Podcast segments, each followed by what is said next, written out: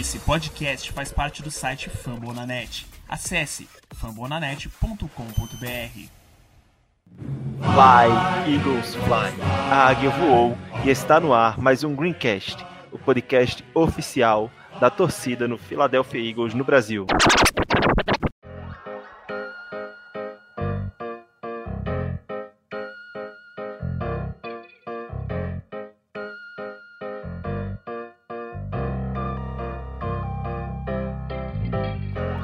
About it, I'm with it. Know if I started, I finished. No, you can't come to my room.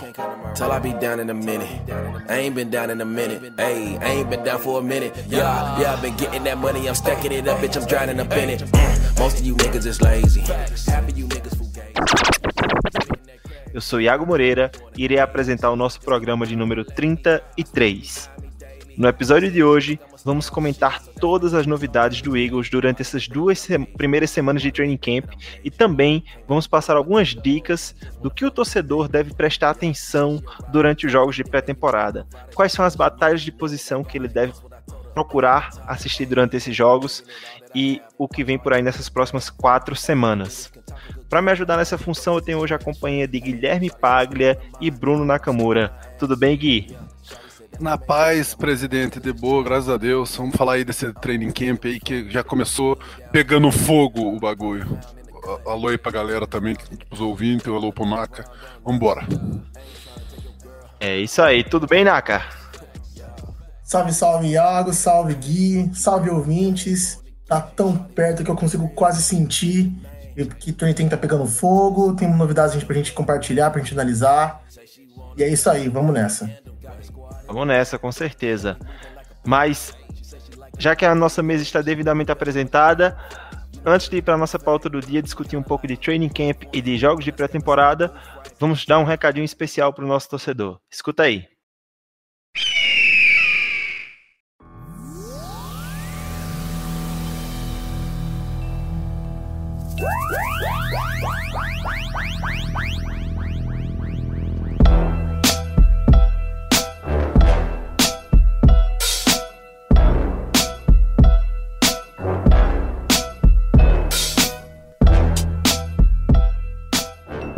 Você, torcedor do Philadelphia Eagles, não deixe de assinar o nosso programa na sua plataforma de podcast preferida e deixar aquele review 5 estrelas, que é sempre importante para ajudar a deixar o nosso programa mais relevante. Se você escuta pelo iTunes, Google Podcast, Stitcher, Castbox ou Spotify, você vai encontrar a gente e garanto que qualquer agregador de podcast nós estaremos lá. Também não esqueça de seguir o nosso Twitter e Instagram. Em ambas as mídias, nós somos GreencastBR. E lá você vai poder acompanhar notícias do Philadelphia Eagles, interagir conosco, podendo até mandar perguntas e opiniões para serem lidas aqui nesse programa. E por fim, qualquer outra dúvida, elogio, crítica ou sugestão que você tenha, escreva um e-mail para a gente. Respondemos sempre através do endereço greencastbr.gmail.com. É isso aí, vamos para as notícias dessa semana.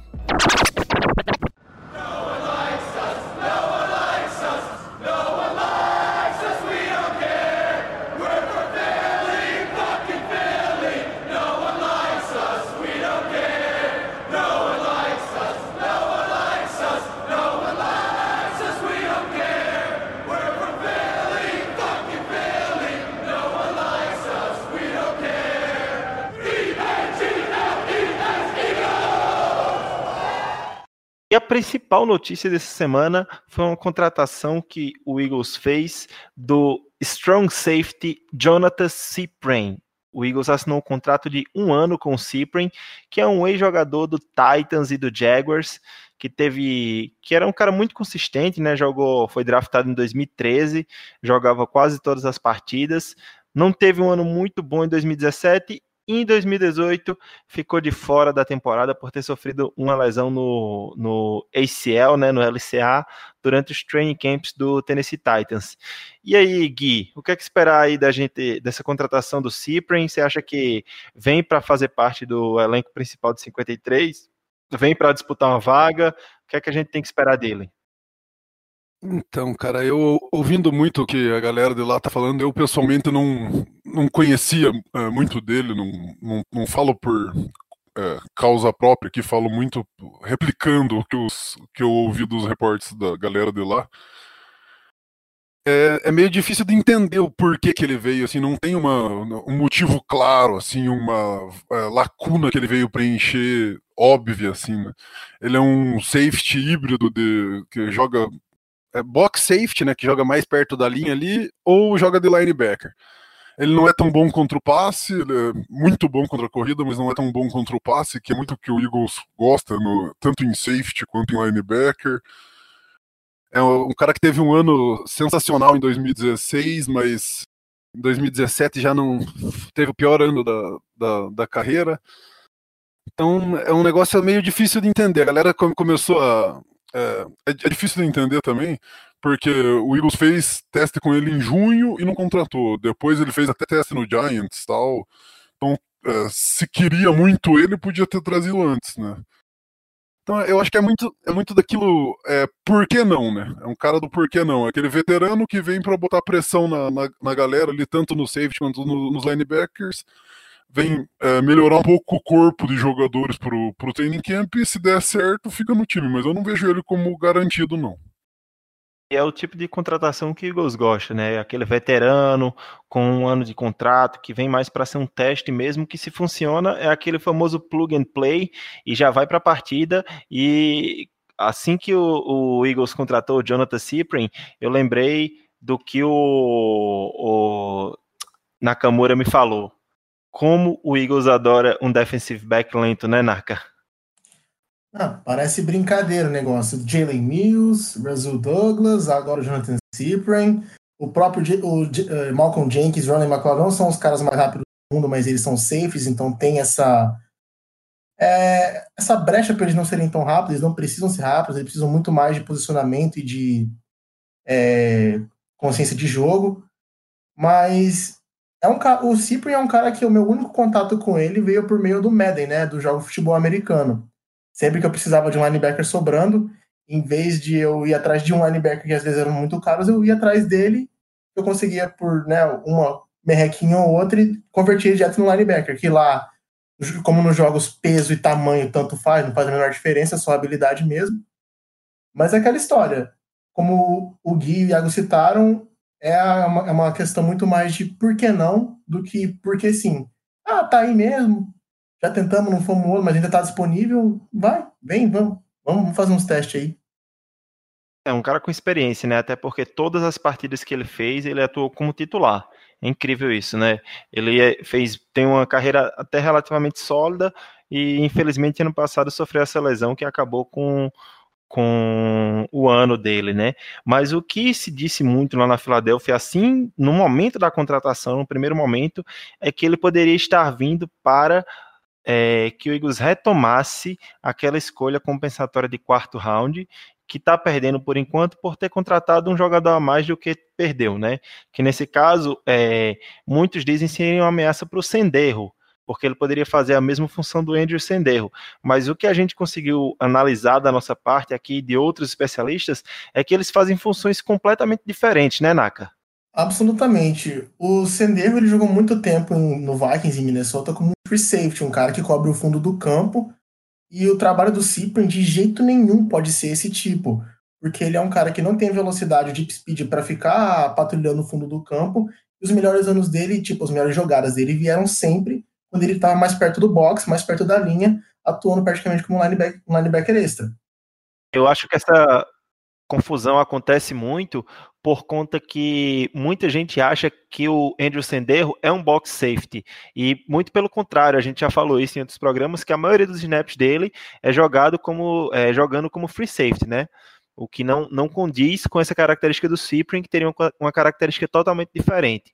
Então, ao meu ver, não estaria ameaçando o Senderro, muito menos por conta de uma escolha compensatória de quarta rodada, que basicamente é uma escolha de quinta rodada, né? Porque você vai escolher lá no final depois do final da quarta rodada. E aí, após esse, essa primeira especulação, especula-se que o LJ Forte seria o cara a ser cortado para que a gente reavesse essa pick de, de quarta rodada, de, de quarta, quarta rodada, né? Mas é uma coisa também que eu não acho viável, pelo que, pelo que eu analiso. O LJ Forte foi um dos primeiros é, alvos do Eagles na free agency e o Eagles até deu uma certa grana garantida para ele. E apesar de ter um estilo mais parecido, o Forte também é um, um, bom cara no pass coverage, né? Cobrindo o passe. Então não acredito que vá fazer frente a nenhum desses dois caras. Eu acredito que se ele estiver no elenco, provavelmente os outros dois também estarão. Você concorda, Paglia? Concordo, concordo sim. Eu, eu, acho que o ponto a favor dele, principalmente, é esse fato dele é, poder ser híbrido, ele poder ser tanto o linebacker do box ou o safety do box, né? Então, é, ter ele de reserva acaba possibilitando o time ir um pouco mais pesado em outras posições, um pouco mais fino em linebacker, um pouco mais fino em safety. Ele é o cara que ter ele no banco ali é bom porque daí se cai um linebacker, ele pode pôr linebacker. Cai o Deus que me perdoe, o Malcolm Malcolm Jenkins, ele poderia fazer a vez do Malcolm Jenkins ali, bem mais mal feita, mas com uma característica meio similar. Então, seria um cara que, vamos dizer, para dar o ponto uh, positivo dele seria isso, essa versatilidade aí, que é uma coisa boa para ter no banco, já que a gente uh, gosta de com bastante jogador na linha, talvez a gente vá com bastante cornerback, então seria interessante ter um cara mais versátil ali entre safety e linebacker. Coringa, né? Que tanto o Howie Roseman quanto o, o Doug Peterson adoram ter esse tipo de atleta no, no elenco. Então é isso aí. De notícia, a gente tinha mais para comentar essa do Jonathan Cyprien, porque todas as outras são relativas ao training camp e nós iremos relatar dentro da pauta, dentro da pauta principal, que começa agora, relatando os primeiros 10 dias de training camp. E é isso aí. No final do mês de, de julho e no começo de agosto, começou a rolar o training camp. Estamos cada vez mais perto da temporada regular. Faltam apenas quatro semanas, pouco mais de 30, 30 e poucos dias aí para a gente ver o Philadelphia Eagles em campo valendo. Mas antes disso, ainda vai rolar mais training camp, vai rolar precisam quatro jogos de pré-temporada, né? E a gente vai começar a comentar um pouco do que já rolou nesses 10 dias de training camp, nesses dias iniciais, quem se destacou, quem, o que é que está acontecendo. E eu queria começar logo pela parte ruim, né? É, infelizmente, todos os anos isso acontece e é inevitável. Vai acabar acontecendo. São as lesões durante o training camp. E eu acho que a lesão que a gente mais comentou essa semana, que mais foi comentado, foi a lesão do linebacker Camus Grugier-Hill que se, sofreu um entorse de grau, grau 3 no ligamento medial do joelho, né, no MCL, e o tempo de recuperação dessa lesão é entre 4 e 8 semanas, ou seja, ele pode voltar tanto no início da temporada, já na semana 1, semana 2, como lá para a semana 4 só. É uma perda realmente muito grande, né, Gui? Porra, nem, nem fala, cara. Eu tava animadaço com o Camu nessa temporada aí. Ele estava sendo talvez o maior destaque defensivo do time nos treinos, estava dando tudo de si mesmo, estava é, fazendo. Tinha feito, se eu não me engano, já duas interceptações, duas ou três, no Carson Wentz. Tava jogando, treinando muito, tava se destacando muito. Tava, é, teve gente falando até que ele estava na frente do, do Brown para ser o linebacker 2 titular. E eu ouvi hoje no podcast do é, BGN, lá do Breeding, Breeding Green Nation, que dependendo da, da formação e do desempenho que o Bradham tivesse tendo na cobertura contra o passe, nas formações dime, talvez o time poderia até optar por deixar ele em campo em vez de deixar o Bradham. Então, é, era um cara que não era tão midiático, assim, não era tão importante, tão imprescindível para o time no ano passado, mas tanto o time quanto a mídia, quanto a torcida estava muito esperançosa nele para essa temporada e é um belo de um balde de água fria. Tomara que esse, esse é, otimismo dele enquanto a se recuperar rápido, a não ser tão grave assim, se confirme ele consiga voltar logo, porque é um cara que tinha tudo para ter o breakout year esse ano. A lesão, se eu não me engano, aconteceu no treino de sexta-feira, correto? Ou de, de, sábado. No treino de sábado, ainda no Nova Care Complex, em uma jogada de, de, de corrida, e ele acabou se machucando. É, no momento, ele acreditou que pudesse ter sido até o fim da temporada para ele. Ainda bem que não foi, né? Vamos pensar desse lado. Lesões acontecem, mas a nossa sorte, entre aspas, é que todo mundo que está se lesionando, a previsão é que consigam voltar ainda com a temporada rolando. Esse também é um caso do Crevon LeBlanc, mas não tem um tempo de retorno assim tão aproximado, pode ser que seja antes, pode ser que seja depois, porque ele teve um entorse, mas foi no pé. E aí, como é que fica essa unidade de cornerbacks perdendo o LeBlanc, Naka? A gente já tinha perdido o Jalen Mills, apesar de muita gente acabar considerando que perder o Jalen Mills é uma adição para o time de, de, cornerbacks, né? Mas de qualquer forma, o LeBlanc foi um cara que demonstrou muita coisa no fim da temporada passada. Ele entrou num corpo de cornerbacks que estava desastroso por causa de lesões. A gente colocava gente do fundo do depth chart para jogar, a pessoa se lesionava. Teve que buscar nego da rua, esse foi um dos casos. Mas fica complicado. E o LeBlanc qualquer lesão é extremamente triste, mas a do LeBlanc é absurdamente triste porque foi logo no começo do training camp. Era um cara que sempre que a gente via, ele estava animado para demonstrar serviço. E é, um, e é um cara que tem aquele chip on the shoulder, né? É um cara que está sempre precisando provar alguma coisa para alguém, para a mídia, para o time, para o staff. E isso acaba prejudicando muito e ele não tem um timetable para voltar, né? Não tem uma previsão, uma previsão de volta. As análises vão acontecer de semana a semana para ver se a entorse no pé dele melhora. E já teve problema com pé de cornerback no passado que não melhorou nunca. E continua não melhorando. O próprio então, Jalen Mills, né? O próprio Jalen Mills. O que acontece é que são algumas lesões que a gente espera que os caras voltem, mas aí a defesa vai começando a ficar um pouco bangueada ali. Não entre os titulares, vamos dizer assim, mas tipo, tem Rodney McLeod para voltar ainda, tem Jalen Mills para voltar, Crevon LeBlanc, Camus, então vai começando a, a, acumular um pouco de lesão, vai preocupando um pouco, mas a nossa sorte é que isso não está acontecendo com os principais atletas do elenco que fariam um, um, uma falta muito maior, né?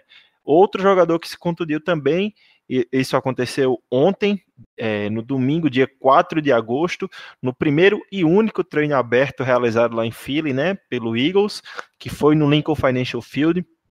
Importante lembrar que teve a presença de mais de 40 mil torcedores, mesmo com é, pela primeira vez o Eagles cobrando ingresso para esse tipo de evento. Antes era um evento aberto, tá, para a torcida. A partir desse ano cobrou um, um, um, ingresso de 10 dólares e eles conseguiram arrecadar mais de 475 mil dólares para pesquisas e apoio à causa do autismo. É, é uma causa que o Jeff Lurie comprou e vem fazendo esse tipo de evento há dois anos, né? Como o Eagles Autism Challenge, que é um, um evento de pedalada, corrida, meia maratona e tal, que é para arrecadar dinheiro e meio que rola uma espécie de teleton lá também para arrecadar esse dinheiro para pesquisas e, e para a causa do autismo, né? Esse ano eles arrecadaram 4 milhões de dólares, se eu não me engano, nesse evento no, no Teleton lá do Autism Challenge, e agora mais 400 mil graças à torcida do Philadelphia Eagles. É um, um, importante trabalho junto à comunidade que o Jeff Lurie faz e que a organização do Philadelphia Eagles faz. Mas a parte triste desse treino que a gente vai comentar mais depois foi a perda do Joe Osman. É um um jovem defensive end que brigava ali por um espaço no time, mas que estava tendo muito destaque, estava sendo muito elogiado pelos treinadores, muito elogiado pelos jogadores, e aí saiu com o joelho esquerdo contundido, e até agora a gente não tem nada confirmado por parte da equipe médica do Eagles.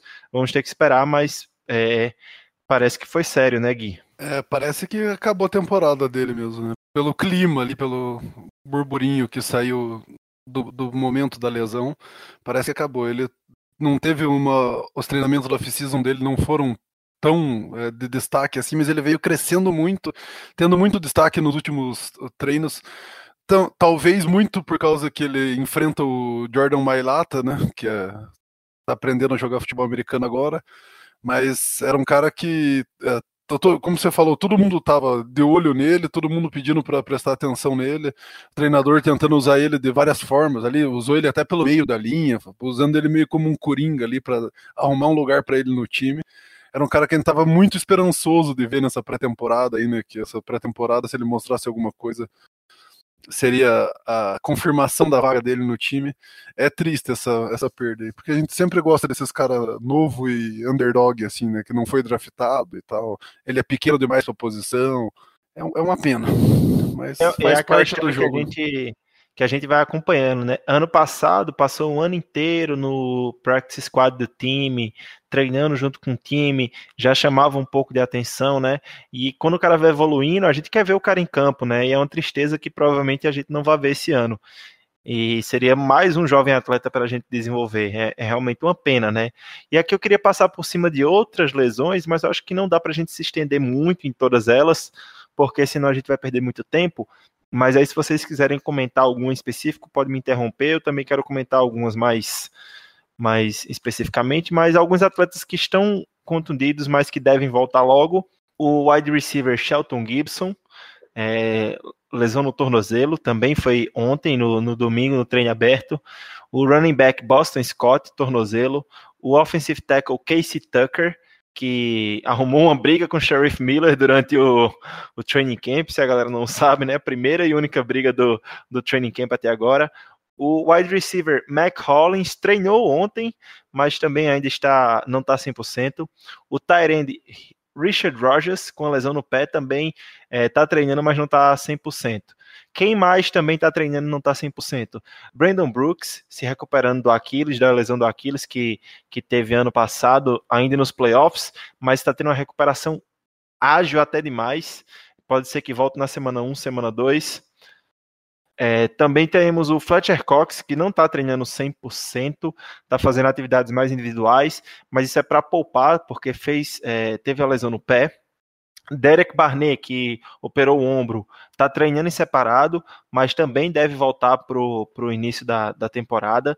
Essas são, aqui são jogadores mais titulares, né? como a gente havia falado antes. Brandon Brooks, Fletcher Cox, Derek Barnett, que se não se recuperarem 100%, vai fazer muita falta. Mas ao que parece, é mais estão sendo mais poupados para não fazer falta lá na frente. Nigel Bradham, no dedão do pé, também tá, tá treinando só aquecimento individual, mas deve estar 100% para a primeira semana. Ronald Darby só faz atividades sem contatos. Esse é um que não tem tanta certeza se vai estar pronto para a primeira semana, mas certamente para a terceira, quarta já deve estar presente com o elenco. Rodney McLeod e Corey Clement. Esses dois aqui, o safety e running back, já são casos de atletas que estão praticamente a voltar, prestes a voltar. São atletas que estão mais evoluídos na sua recuperação. E um atleta que se prejudicou muito também é, suas chances de conseguir vaga no elenco foi o Paul Warlow, o linebacker que ano passado perdeu a temporada por ter sofrido um, o, o, rompimento do LCA no primeiro dia de training camp, também não está saudável durante o training camp desse ano. Treinou alguns, alguns dias, outros dias não, e aí vai prejudicando sua, sua chance de estar nesse elenco é, para a temporada principal. Então aqui a gente passou de um apanhado geral das lesões, né? Os, os que não, nos preocupam mais foram os que a gente falou primeiro, que é o Camus e o Crevon LeBlanc e o Jalen Mills, né? Todos os outros titulares que a gente falou, Brandon Brooks, Fletcher Cox, Derek Barnett, todos esses devem voltar antes da temporada começar ou no início da temporada, então não teve nenhum, é, nenhuma regressão na recuperação desses atletas. Não tem muito o que se preocupar. Então aqui a gente vai agora passar para a parte boa. Quem é que tem impressionado durante esse training camp, durante esses 10 treinos que nós já tivemos? Quem é que tem impressionado positivamente e negativamente? Quem tem se destacado? Quem está garantindo sua vaga? Quem é aquele atleta que estava naquela bolha ali sem saber que se ia jogar ou não, mas que tem se destacado até agora? A gente vai passar agora pelos destaques positivos. E eu queria começar com um cara que precisava fazer um training camp muito bom para chegar com confiança para essa temporada, porque ele precisa mostrar serviço. É, Sidney Jones, ele, ele e o Rasul Douglas juntos têm dado muito trabalho para o Carson Wentz, porque eles têm treinado muito bem e os dois têm treinado, é, treinado como titular, né? Então, comentando do Sidney Jones, ele precisava muito de um bom training camp, né, Naka? Porque não teve isso. Realmente, o Sidney Jones é, como a gente já viu, o cara ele era tinha potencial e habilidade para ser draftado na primeira rodada, mas por causa de uma série de lesões ele sequer conseguiu mostrar serviço e acabou sendo draftado na segunda pelo Eagles. É uma das coisas mais animadoras de se ver ele mostrando esse serviço todo, porque dá a entender que ele vai de alguma forma dar pelo menos um passo pro breakout year dele. Não tô falando que vai acontecer, não sei se eu acho se vai acontecer, mas com todas as lesões, todas as lesões que a gente tem tendo na secundária, tanto ele quanto o Russell Douglas, que já é um pouco mais provado porque não teve problema com lesão, mas tanto ele quanto o Russell Douglas mostrar esse serviço dá um pouco mais de segurança pra gente. O Sidney Jones é. Eu, inclusive, eu acho ele um cara muito bom. Eu acho que ele vai dar super certo. E, se... e esse vai ser o ano dele. Ele tem demonstrado durante o training camp muita habilidade em se manter próximo aos, aos recebedores e em é, encontrar a bola que é uma característica mais do Russell Douglas, né, que é um ball hawk, mas o Sidney Jones tem feito muitos pass breakups e que, se eu não me engano, ele é o líder em interceptações do training camp, né, Gui? É isso aí, ele teve uma sequência ali que foram é, três interceptações e seis passes bloqueados em seis dias, se eu não me engano um número desse nível aí, eu não, não tenho certeza dele agora, mas para mim o Sidney Jones, o principal dele é que ele tá saudável, né? Ele não tá dando amostra nenhuma que tá com lesão, ele tá saudável, tá sem medo. É, ele é um cara que tem. Ele não é pequeno, mas é, é ele é magrinho, então ele é rápido, ele tem ball skill, ele é um protótipo de, de cornerback para ser aquele lockdown corner mesmo, shutdown corner, né? Então é um, é um cara que se der o, bater no teto dele, vai ser um teto muito alto, é um negócio muito animador, né? Ele tá sendo o segundo os reportes lá, né? Tá sendo o melhor cornerback do, do, do Eagles nos training camps é, tá jogando tão bem que tá sendo usado até mais no outside agora, tá começando de titular no, nos treinos de off-season. Era muito o Maddox e o Douglas que começavam de titular, ele entrava só nas formações de níquel. Ele, ele ainda tá revezando com o Maddox para jogar no, no níquel e no outside mas ele nesses training camps agora ele começou a ganhar um pouco mais espaço do que o Maddox, que o Maddox estava o, o imexível lá, né? Era o cara que ninguém metia a mão, que não podia sair do time. Só que ele tá jogando tão bem, o Douglas tá jogando tão bem que estão deixando o Maddox um pouco de fora nesse tempo. Porque o Maddox, apesar de ter jogado muito, de a gente ter muita esperança, ele é muito pequeno também, né, para jogar no outside. É mais novo do que os outros também, né? Só um ano de, de experiência. É, só um ano de experiência. É, o, o, o Sidney Jones é, era, era o Camu, né? O maior destaque da defesa, mas tirando o Camu, eu acho que o Sidney Jones é o maior destaque mesmo, é o que mereceu todo esse tempo que a gente gastou nele falando dele aqui. Eu acho que a lesão de Ronald Darby e Jalen Mills abre espaço para o Eagles fazer esses testes com esses caras, porque são corners jovens, o Douglas, o Jones e o Maddox. É, o Maddox mesmo já jogou de safety. E também é importante lembrar que o Eagles gosta de testar e a gente vai ter tantos é, talentos ali na secundária que a gente vai poder montar secundárias é, situacionais. Em cada situação, usar um corner diferente, sabe? É, pode ser algo, algo novo nessa defesa, apesar de eu achar que o, o Jim Schwartz não é dos coordenadores mais inovadores, né?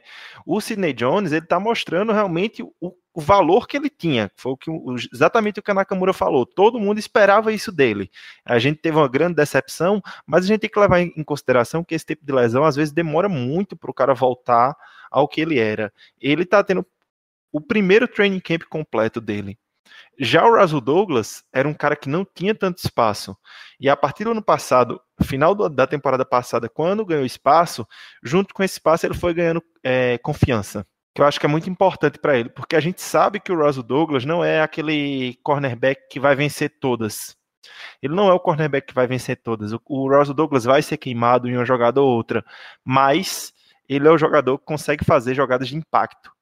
Ele é o jogador do Eagles com mais interceptações nos últimos, nos últimos dois anos, mesmo não jogando tanto assim. Ele é o cara que mais inter, interceptou pelo Eagles. Vocês têm algo a mais a acrescentar sobre esses dois? Não, acho que você matou a pau aí. Você falou bem o que eu, eu tava pensando sobre o Douglas aí essa parte dele ser queimado, mas ele se recuperar. É, isso é importante, porque o cara pode ser queimado de vez em quando, só que essas jogadas que ele faz, essas interceptações, essas jogadas de. de esses tecos importantes, essa é, jogada de red impacto, zone, né? é, jogada de impacto, isso daí faz muita diferença. Muda o jogo, né? uma, muda o é, jogo. Muda né? o jogo, exatamente. Tomar uma queimada aqui, uma ali. Mas é, cada três queimadas que ele tomar, ele fizer uma jogada foda dessa daí, ele é, compensa demais. É o que a gente sente falta um pouco no Jenny Mills, né? Que ele toma muito mais queimada do que faz jogada é, exatamente. De, de muito impacto. E aí, se mantendo ainda na secundária, um destaque positivo que ninguém esperava que fosse se destacar tanto assim, ser tão comentado, até o próprio head coach Doug Peterson comentou a atuação dele no training camp, é o safety Andrew Senderro. veio treinando como titular desde o início do training camp ao lado do, do Malcolm Jenkins, como safety, né? Por conta da lesão do McLeod, e aí vai se, se solidificando nesse grupo de safeties, né? Porque mesmo que o McLeod volte para ser o safety número 2, é, a gente sabe que o Eagles utiliza muito o safety número 3. Então é uma, uma vaga importante nesse time que está sendo solidificada pela atuação do Senderro nos treinos, né, Naka? Com certeza. Uh, o Senderro ele tem um calibre de até starter, né? Porque ele jogou muito de starter no, como safety titular lá, no, lá em Minnesota. Não me surpreende muito ele ter tido essas, é, esses bons desempenhos no training camp, porque ele jogou, apesar de ter a companhia do Harrison Smith lá em Minnesota, que é um cara, né, acima, muito, muito acima da média, não me surpreende ele ter esse bom desempenho no training camp, porque ele é um cara experiente, ele não é um novato, ele é um cara que sabe os in and outs, né? Ele sabe o que ele pode, o que ele não pode fazer, ele sabe onde ele deve, onde ele não deve ir. Praticamente garantido nessa vaga de terceiro safety, ao meu ver, ele está praticamente garantido. É uma coisa que eu já tinha como, é, como esperança quando a gente havia contratado ele. A parte de ter dessa compensatória assombrar um pouco a presença dele no time é algo que não me preocupou muito, não. Até porque o Eagles valoriza bastante os safeties versáteis. E ele, apesar de ser um cara que joga muito de safety, é um cara que joga muito no, no fundo do campo, ele é um cara que gosta da porrada. Ele foi amassado pelo, pelo Blount, sim, ele foi amassado no, pelo Blount, mas quase todo mundo lembra dele usando o boné né, de Make Football Violent Again. Eu não sei se eu concordo muito com essa expressão. Eu gosto dos tackles, eu gosto das pauladas, mas ele é um cara que não tem medo disso, ele é um cara que, que vai fazer muito bem para a cultura do locker room, na minha opinião. É, com certeza. E, e, é, mais, é mais um caso daquele que a gente já fala tanto aqui, né? Que tem sido um, como é que eu posso dizer? Uma característica de trabalho do Howie Roseman, que é trazer esses veteranos que são plug and play, né? São caras que, que aprendem rápido, que são líderes dentro do vestiário, que você bota em campo e eles fazem a diferença, independente de ser o safety número um, dois ou três. A gente sabe que o Senderro tem capacidade para fazer é, essa diferença em campo. Eu queria comentar aqui também a atuação de dois defensive tackles que vêm se destacando muito, não são os titulares, é, é o Trayvon Hester e o Tim Jernigan principalmente o time Jernigan, depois de todo aquele aquele celeuma, aquele problema de lesão, contrato tal, ele voltou e parece que o cara voltou com sangue nos olhos. Como tem treinado muito entre time 1 e time 2, o Jernigan tem enfrentado bastante o Big V, que está cobrindo ali de right guard para o Brooks, né, que está contundido, e ele está botando o Big V no bolso, não que seja muito difícil, mas botando o Big V no bolso e dando um show, invadindo o backfield do, do, do ataque, em cima do quarterback, em cima dos running backs, e também o Trayvon Hester, que também está fazendo esse tipo e estão se destacando bastante os dois. É muito bom para a gente, porque essa é uma característica que a defesa do Eagles precisa que funcione para tudo dar certo. É uma linha defensiva dominante, mesmo sem mandar blitz, porque o, o Jim Schwartz ele não manda blitz. Não espere que o Jim Schwartz, ah, o Jim Schwartz vai mandar mais blitz porque agora tem mais poder de ataque na linha defensiva, então vai dar mais chance para os caras atacar o quarterback. Ele não vai mandar mais blitz. Então a gente precisa que essa linha defensiva seja efetiva por si só para que o resto funcione bem. Vocês querem acrescentar algo a mais aí dos defensive tackles? Não, eu acho que você falou tudo. O, o, Jerningham, o, Jerningham tá, tá sendo destaque em, em, todo reporte de training camp mesmo. Ele tá motivadaço, né? Ele tá com aquela raiva ali, querendo provar para o mundo que ele tá recuperado. Ele tá com aquele é, chip on the shoulder lá.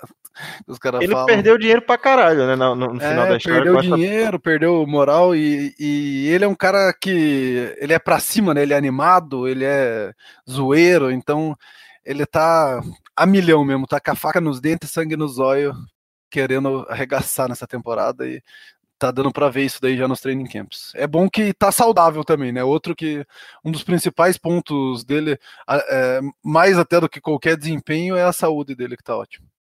Muito bom, é verdade. Isso é bom lembrar, né? É, o legal é que nossa linha defensiva tá bem saudável, né?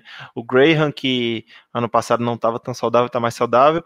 Acho que a única questão mesmo é o Cox e o, o, o Barnett, mas eu acho que eles conseguem voltar a tempo sim. Eu, agora eu quero passar para um destaque que tem deixado todo mundo feliz, que eu acho que é muito importante a gente comentar aqui. Deshaun Jackson.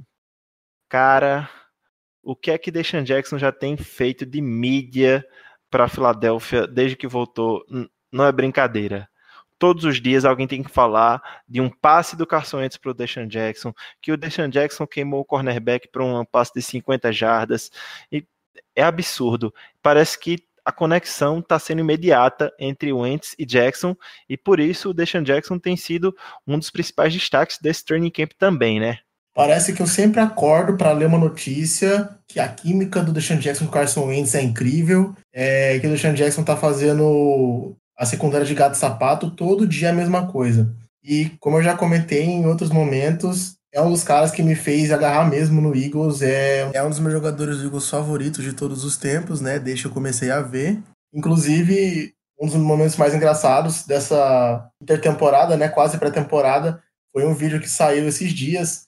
É, se eu não me engano, tinha um microfone plugado no Wentz e ele falou assim: vamos mandar para as pessoas o que elas querem ver. Eu quero mandar uma, uma bomba lá para o Deshaun Jackson. E acho que não vai ter vista mais bonita do que essa durante a temporada se rolar, hein? É, o Deshaun Jackson é demais, né? Ele, ele tá grudado no Carson Wentz dia e noite. Você vê toda a foto do Carson Wentz, tá ele do lado. Ele é um cara que é, manda muito bem nas entrevistas, né? É, foram perguntar para ele também ah, e você viu que o, o Terrell Owens, quando veio pro Eagles, ele fez um TD de 80 jardas já na pré-temporada, no primeiro lance dele na, pré-temporada. Ele falou assim: não, mas isso aí não adianta, eu, eu e o Owens estamos guardando para a temporada regular. então ele é, o, ele é o cara mesmo, ele tá fazendo de gato e sapato mesmo a secundária, e não é nem demérito para eles, é tanto que eles, a secundária está sendo destaque mesmo assim, né? Porque é, eles estão fazendo tudo menos marcar o Deshaun Jackson, ninguém consegue marcar esse demônio. E... Incrível. E, e, não é e não... só rota gol, né? Isso, que é, isso que, é, que eu ia falar. Pode é um detalhe que a galera acha que o Deshaun Jackson é aquele cara que só corre reto e tchau. Mas não, é, é, é passe na rota comeback, é passe vários tipos na rota post. E os caras estão conectando é, assim, não nos primeiros dias, né? Teve esse detalhe também, né, Paglia? Nos primeiros treinos, o Ents perdeu um pouco, o, o, não conseguia achar o Jackson não conseguiu encontrar o Jackson ali, né? Parecia que o tempo dos dois não estava bem afinado, mas aí os caras ficaram depois dos treinos para treinar junto e parece que agora tá saindo tudo mais certinho, né, Gui? É, exatamente. E ainda tem o que evoluir, né? né? Saiu é, do, do dando passe para ele no, nesse treino aberto aí. Ele, ele, o Wentz parece que ainda não tá confiando naquele overthrow, né? Que ele tem que dar overthrow no, no Deshaun Jackson. Tem que jogar a bola pro alto, pra frente e, e rezar que ele chega e pega, né? Então, é, é, apesar de estar tá tudo maravilhoso, ainda tem muito que evoluir, né? Ainda é muito cedo. Os caras de é, velocidade, assim, com o quarterback, é mais difícil de fechar a química mesmo, né? Porque você tem que dar o passe é, preciso em muita, muito longa distância. Então, é um, um tipo de habilidade é, que tem que desenvolver especificamente para esse tipo de recebedor. Né? Tá maravilhoso, mas ainda tem muito que melhorar e ainda dá tempo para melhorar. E o Deshaun Jackson é, é show, né? É Teve um show pro Deshaun Jackson. Teve até é, passe screen pro Deshaun Jackson. Saiu o vídeo do, do, dele fazendo um touchdown de screen, né? Então, o cara, o cara é foda. Esse daí vai dar alegria para nós esse ano. É, a gente ter um técnico como o Doug Peterson, é, dar esse tipo de arma para ele é um privilégio pra gente. Porque o Doug Peterson é um cara genial no ataque, né? Ele consegue montar jogadas é, utilizar muito bem o tipo de talento que ele tem em mãos. Então vai só. E eu acho que trazer o Deshaun Jackson da forma que ele está hoje, mais maduro, depois que teve filhos, ele se importa com outras coisas. Agora ele quer saber de, de ganhar, quer construir o grupo junto para ganhar todo mundo. Então eu acho que é um novo Deshaun Jackson que conecta mais com essa filosofia que o. Conecta mais com a filosofia do, do Philadelphia Eagles de hoje. E outro destaque também que tem deixado todo mundo empolgado lá na Filadélfia foi uma escolha de draft que esperam muito dele, que é o Miles Sanders, né? Miles Sanders, todo mundo espera que em no máximo dois, três anos ele vire nosso running back número um.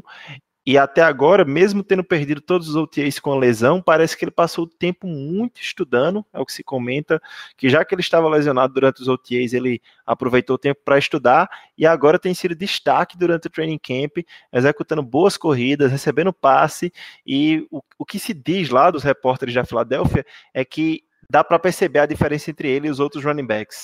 É, o, Miles Sanders mesmo parece que não sentiu nada a falta desses treinamentos aí da né? Ele, ele com a bola na mão ali, eh, dando o dibre, os cortes seco, aquele jump cut. Ele é um cara que é, quando ele pega para correr, é difícil pegar ele mesmo. Ele deixa defensor para trás todo dia no treino, deixou na frente de todo mundo ali no, no treino aberto. É um, é um cara que tá aumentando o hype em cima dele de um jeito bem rápido. tá, tá dando uma animada bem forte né, nessa, nesse hype em cima dele. E é, realmente você vê que ele, que ele é, que o, a notícia que vem de lá de tudo que é repórter é que ele é um cara parece ser muito melhor do que os outros que estão lá no, no, no, grupo mesmo. Ele talvez, se for para ele é, não ter, não ser o running back com mais toques no time, acho que é muito mais por causa do, dos defeitos dele em bloqueio para passe, é, drop, fumble. Se, ele, se o Eagles ainda não tiver seguro quanto a ele ter evoluído nesses fatores aí, vai ser a única coisa que tira o, dele o maior número de toques do, do time. Porque é bem a cara do Doug Peterson é, usar mais do que a gente gostaria o Jordan Howard e o Darren Sproles e deixar ele um pouco mais preservado nesse começo aí que ele Calouro sempre faz cagada também, né? Vai ter muito tempo para desenvolver, mas uma coisa que dá chega a dar vontade assim de passar na cara de quem discordou, né? Porque eu bati, é, é uma das coisas que eu mais batia na tecla nesse nesse draft que todo mundo achava que só tinha um running back muito acima de outros, e eu, eu ainda acredito que não, eu realmente acredito que tem três, quatro running backs que foram draftados esse ano, que eles estão todos no mesmo nível. É o Josh Jacobs, é o Darrell Henderson e é o Miles Sanders. Para mim, esses três sempre estiveram praticamente no mesmo nível. E eu acredito sim que o Miles Sanders vai ser running back do futuro do Eagles. Eu tenho, eu tenho plena convicção de que se ele for desenvolvido da maneira certa, ele já está começando a mostrar, porque ele não está treinando com, com Zé Ninguém ali no, no backfield. Ele está treinando com Darren Sproles, ele está treinando com Jordan Howard, ou seja, é, ele não tá disputando, não tá ali treinando no backfield com, com Zé Ninguém, ele tá treinando com Darren, Spro, Darren Sproles, ele tá treinando com Jordan Howard, e o cara se destacar diante dessas feras que são running backs provados na NFL, então é porque realmente tem algo especial ali, e é um dos caras que eu espero muito desse elenco, é o Miles Sanders. Isso só, né, é mais um ponto para o nosso time do front office. Eu mesmo não era o maior fã do Miles Sanders antes do draft. O meu running back preferido para ser escolhido era o Daryl Henderson. Só que o Deuce Staley era muito fã do Miles Sanders e aparentemente o resto do time também ficou, né? Ficou nessa, ficou atrás dele. Não, já que você gosta dele, a gente vai colocar crédito na sua escolha. Ele tem se provado o cara que é, vai ser o running back do futuro, o cara que não sei se vai carregar o piano, porque o Eagles ama o tal do running back by committee, mas é o cara que vai ser a cara do, do nosso backfield daqui uns anos para frente. E assim como o Iago, assim como o Gui, eu tô animadaço com isso. É, eu, eu não acompanhei muito desde o começo o draft, mas a hora que eu parei para olhar o Miles Sanders, eu me apaixonei. Cara, esse cara é muito bom, velho. E o que eles falam dele ser meio parecido com o Lixan McCoy também tem, tem muito de, de verdade, né? O, o, jeitinho que ele dá, que ele ginga, que ele finge que vai para um lado, vai para o outro, deixa os defensores para trás. O, o Howie fala muito isso daí, né? Toda vez que é, pede para falar do Miles Sanders e, e, põe o Howie Roseman no microfone, ele, ele lembra disso daí. Então é um cara que com certeza vai dar muita alegria para nós aí também. Não, é, a gente vai falando desses jogadores do ataque, não tem como a gente não explodir de empolgação, né? É o que a gente quer ver, né? É o que a torcida quer ver. É, é muito apelativo o ataque, né? Quando você vê assim uma jogada bonita de ataque, é muito apelativo. É, alguns outros destaques também chamaram a atenção aqui. Eu vou passar uma lista, se vocês quiserem comentar algum específico. Eu sei que o Gui vai querer comentar pelo menos um deles aqui, que é o André Dillard, mas antes da gente comentar do Dillard, que eu sei que a gente vai perder um, um pouquinho mais de tempo, outras pessoas que tiveram destaques são alguns wide receivers que brigam por uma vaga, mas dificilmente vão conseguir, mas brigam, e por isso precisam se destacar, que é o Carlton Algodose, um recebedor de 2 metros de altura, que ficou um tempo no practice squad do Cardinals, tá fazendo muita jogada na, na red zone, tem pego alguns touchdowns. Ele está em alta, está tá sendo bem comentado pelos repórteres, pelos treinadores. Então pode ser que, que apareça alguma coisa ali. Ele vai precisar muito dos jogos de pré-temporada para se destacar, para conseguir uma vaga nesse time. Outros recebedores que se destacaram muito é o Marken Michel, que a gente já comentou sobre ele em outros programas. Fizemos a publicação no Twitter e no Instagram sobre ele, que estava em alta porque estava se destacando. E um outro que eu queria comentar é o Greg Ward Jr., que foi quarterback na época de college da Universidade de Houston. Já é o terceiro ano dele com o Eagles e cada ano de training camp ele se destaca jogando no slot, fazendo recepções acrobáticas com a mão só, porque é um cara habilidoso. E mais uma vez ele tem se destacado. Então fica de olho aí nessa tua vaga de slot, Mac Hollins, porque o Greg Ward está querendo buscar ela. Outros destaques também. Cody Kessler tem treinado muito bem, melhor até do que o, o Clayton Thorson. Então, pode ser que surja uma surpresa aí na vaga de QB3, não sei. Eu praticamente esculachei o Cody Kessler no, no em podcast anterior, né? Dizendo que eu não veria ele de forma alguma tomando a vaga do Clayton Thorson, mas parece que ele está treinando melhor do que o Thorson. A gente também erra e tem que reconhecer quando erra. É, um outro destaque ele, a gente já cansou de falar aqui também, é o Dallas Goddard. Continua consistente, continua treinando muito, muito bem. Esse ataque do Eagles em 12 personnel, utilizando dois wide receivers e dois tarentes, vai ser muito perigoso. E por fim, eu vou deixar aí para você, Gui, comentar um pouco sobre o Andre, o Andre Dillard. Porque mesmo sendo um cara que a gente não espere que vá jogar tanto esse ano, já está se destacando, treinando ali como left tackle, né? É, ele, ele, é um cara que. É, eles estão falando lá que parece que ele joga fácil. Né? Teve um pouquinho de, de, problema ali nos primeiros dias do training camp, não, não teve tanto destaque. Até porque uh, quem não é de skill position é difícil ter destaque nesses treinamentos né, de off-season e de training camp.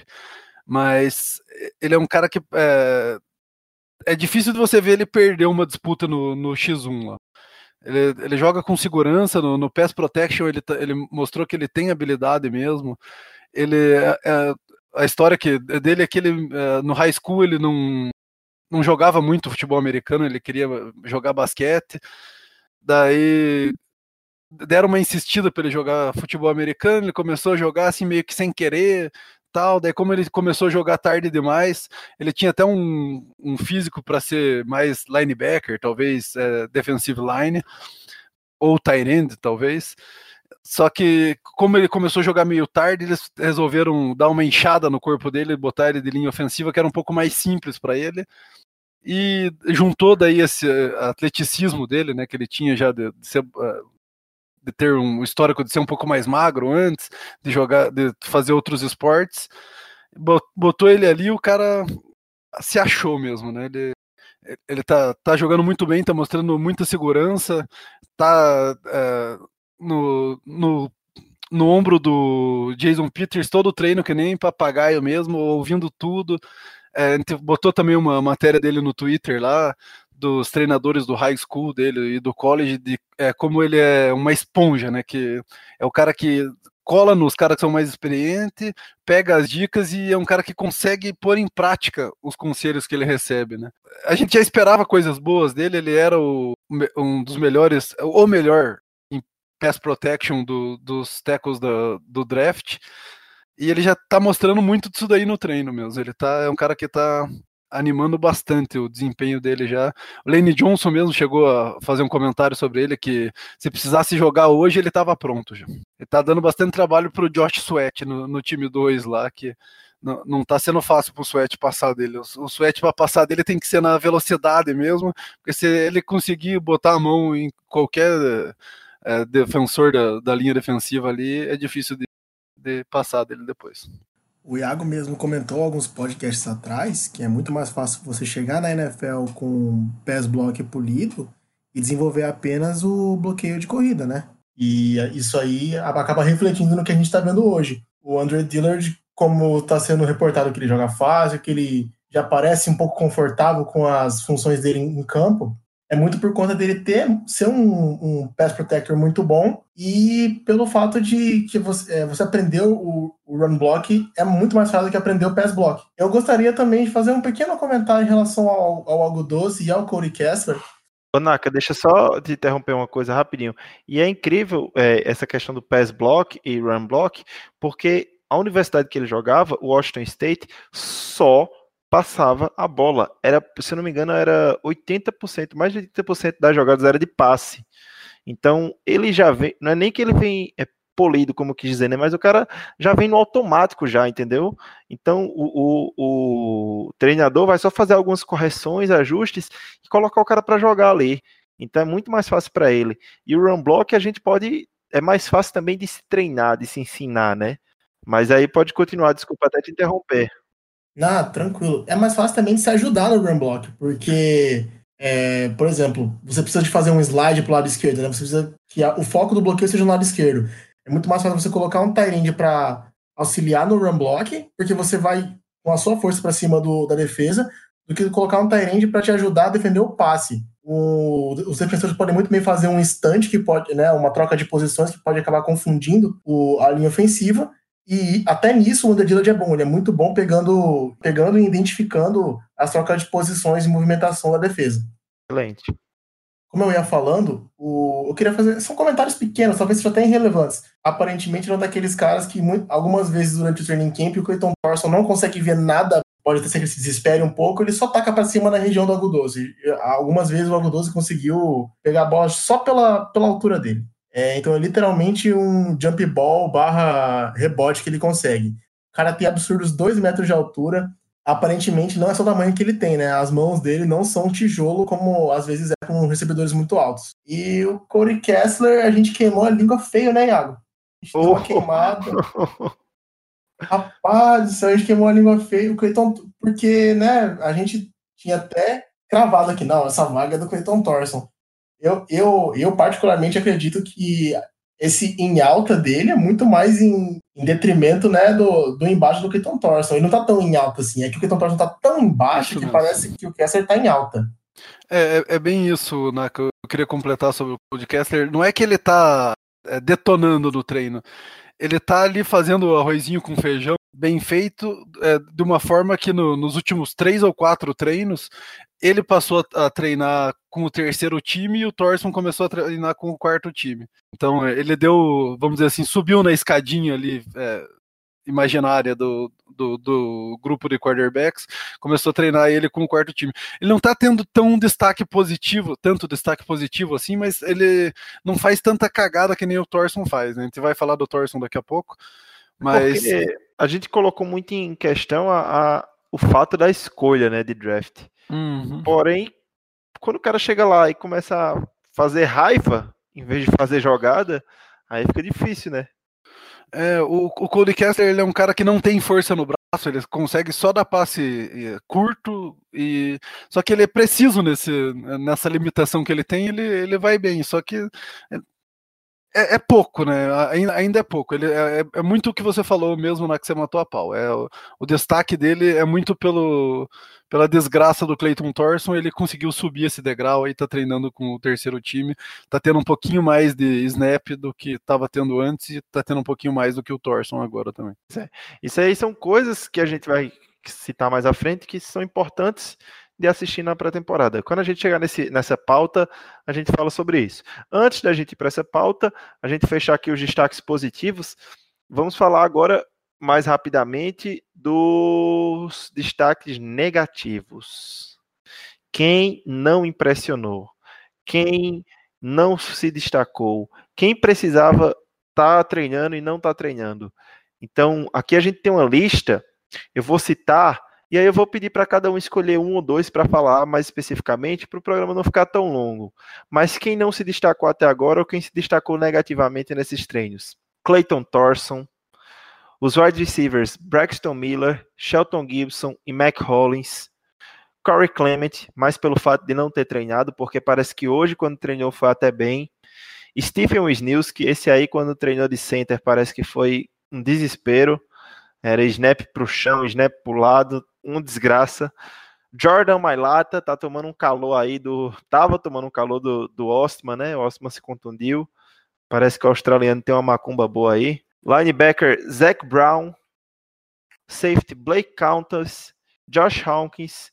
Jalen Mills e um cara que a gente já comentou, Paul Orlow. E aí, vou começar com você, Naka. Desses destaques negativos que a gente passou aqui, quem você gostaria de comentar?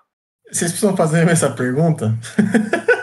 eu vou comentar no Jalen Mills porque eu acho que ele é o cara que mais se ferrou. Tipo, talvez não mais porque o Paul Orlow tá praticamente com o pé para fora, né?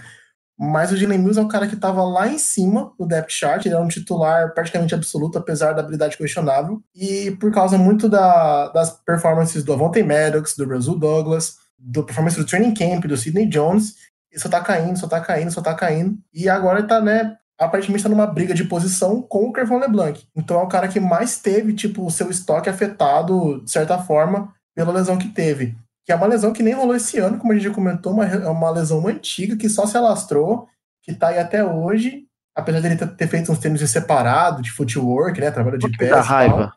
Manda, me dá raiva? raiva? É que a gente não sabe nem quando o cara vai voltar ele já não é assim um talento excepcional, apesar do Jim Schwartz adorar ele e dele ser o cornerback titular já por alguns anos do Eagles. Mas ele precisava voltar até para fazer com que haja uma competição maior entre os cornerbacks, digamos assim, para ele brigar por essa vaga dele. Mas nem isso a gente sabe, tipo, quando o cara vai voltar a treinar com, com o time, quando o cara vai poder jogar, entendeu? Só isso prejudica ele, além de ser o último ano dele de contrato. É, Exatamente. E aí o cara ele depende dessa amostragem que ele devia ter e não tá tendo. E acaba que ele só mostrando que o, a profundidade do Eagles é boa o bastante para não precisar dele. E a necessidade dele, que já não era muito alta, já só vai, só vai abaixando. Só vai abaixando. Você, Gui, quer comentar sobre algum outro atleta desses destaques negativos? Eu vou arriscar naquilo que a gente estava conversando hoje. Eu sabia e... que você ia falar do Zac Brown.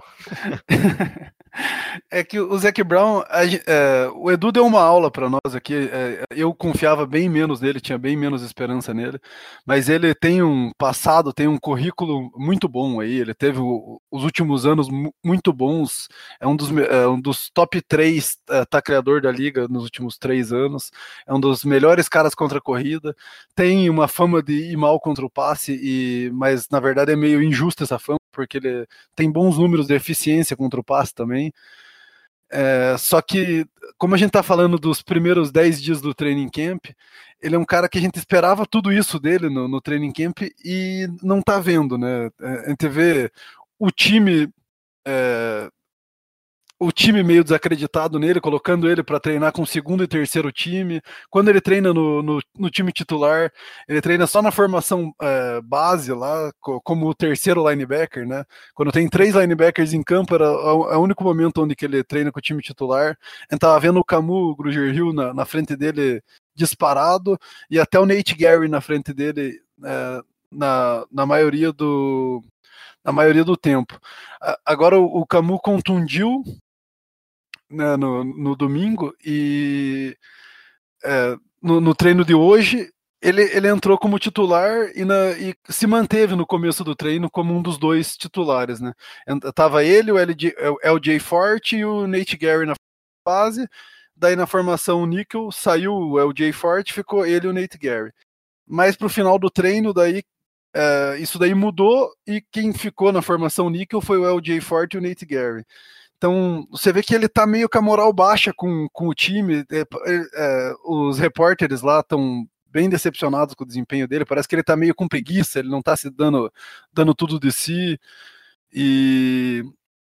Sei lá, ele, talvez ele tá dando como garantido, ou talvez é como a gente conversou hoje de tarde, Iago, que ele é um cara já experiente, velhaco, ele não vai é, queimar a largada no training camp porque ele é, para não, não se machucar, alguma coisa Era assim. Era isso que eu queria dizer.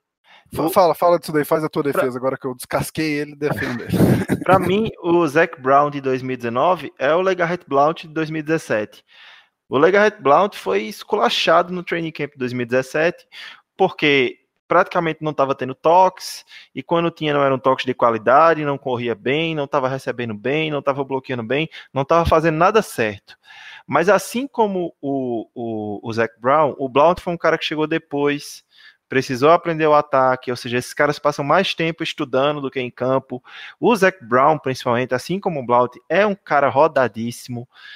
Ele está no contrato de um ano, ou seja, ele não pode botar o corpo dele em risco. Ele sabe que o, o provavelmente o Igor já deve ter deixado claro que não tem planos de longa data para ele. Então, eu acredito que é mais um caso de, de várias, de uma combinação de coisas, não só de fazer corpo mole no training camp por ter uma garantia de que vai jogar, porque eu tenho certeza para você, a gente se desespera aqui agora, mas quando for semana 1, o cara tá jogando de titular. Igual foi com o Lega Red Blount. Porque o cara tem qualidade, é, é, é, é diferente, entendeu? Então, o, o que acontece, eu acho, nesse caso, é uma combinação de fatores ele chegou depois do que todos esses outros linebackers. Nathan Gary já está aí há muito tempo, LJ Forte foi a primeira contratação do, do, da free agency, o Zach Brown chegou depois. Menos tempo para aprender a defesa, é um cara mais rodado, é um cara que não quer se provar tanto. O LJ Forte, ele tem um contrato, de, são dois ou três anos, se não me engano, com o Eagles. Então ele precisa provar que esse contrato vale a pena, entendeu? O, o Zach Brown não. Então eu acho que assim, eu me preocuparia mais caso ele tivesse treinando diretamente com o primeiro time sempre e indo mal. Aí sim eu me preocuparia. Mas eu acho que o time sabe o que tem nele e ele sabe o que o time quer dele, então por isso não tem, não tem muito, muito problema aí não, sabe?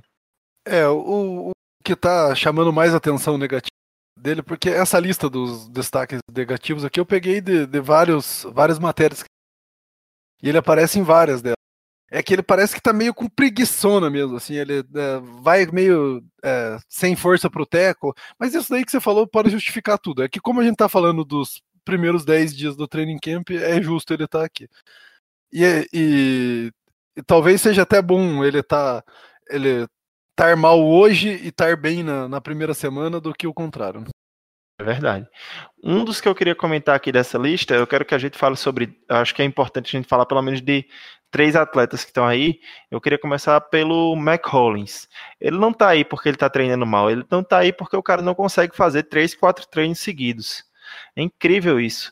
O cara faz um treino hoje, dois treinos, se, se destaca um pouquinho, faz uma recepção aqui, uma coisa ali, aí não treina. Aí por isso que eu falei do Greg Ward antes como destaque positivo, porque um cara desse pode chegar a roubar a vaga de um, de um Hollins da vida, né? Porque o Hollins não consegue fazer uma semana de treino em sequência. Não é falta de talento, não é falta de vontade, é uma questão de saúde mesmo do Hollins e que por isso ele está com um destaque negativo aqui, né, Naka? Pois é, o Hollins ele mostrou bastante promessa, né, em 2017, teve umas recepções boas, umas médias, uns números bons, né? Mas é muito mais a questão dele não conseguir manter uma consistência, uma regularidade de treinos. É muito mais uma questão dele estar tá sempre tendo a sequência boa dele interrompida.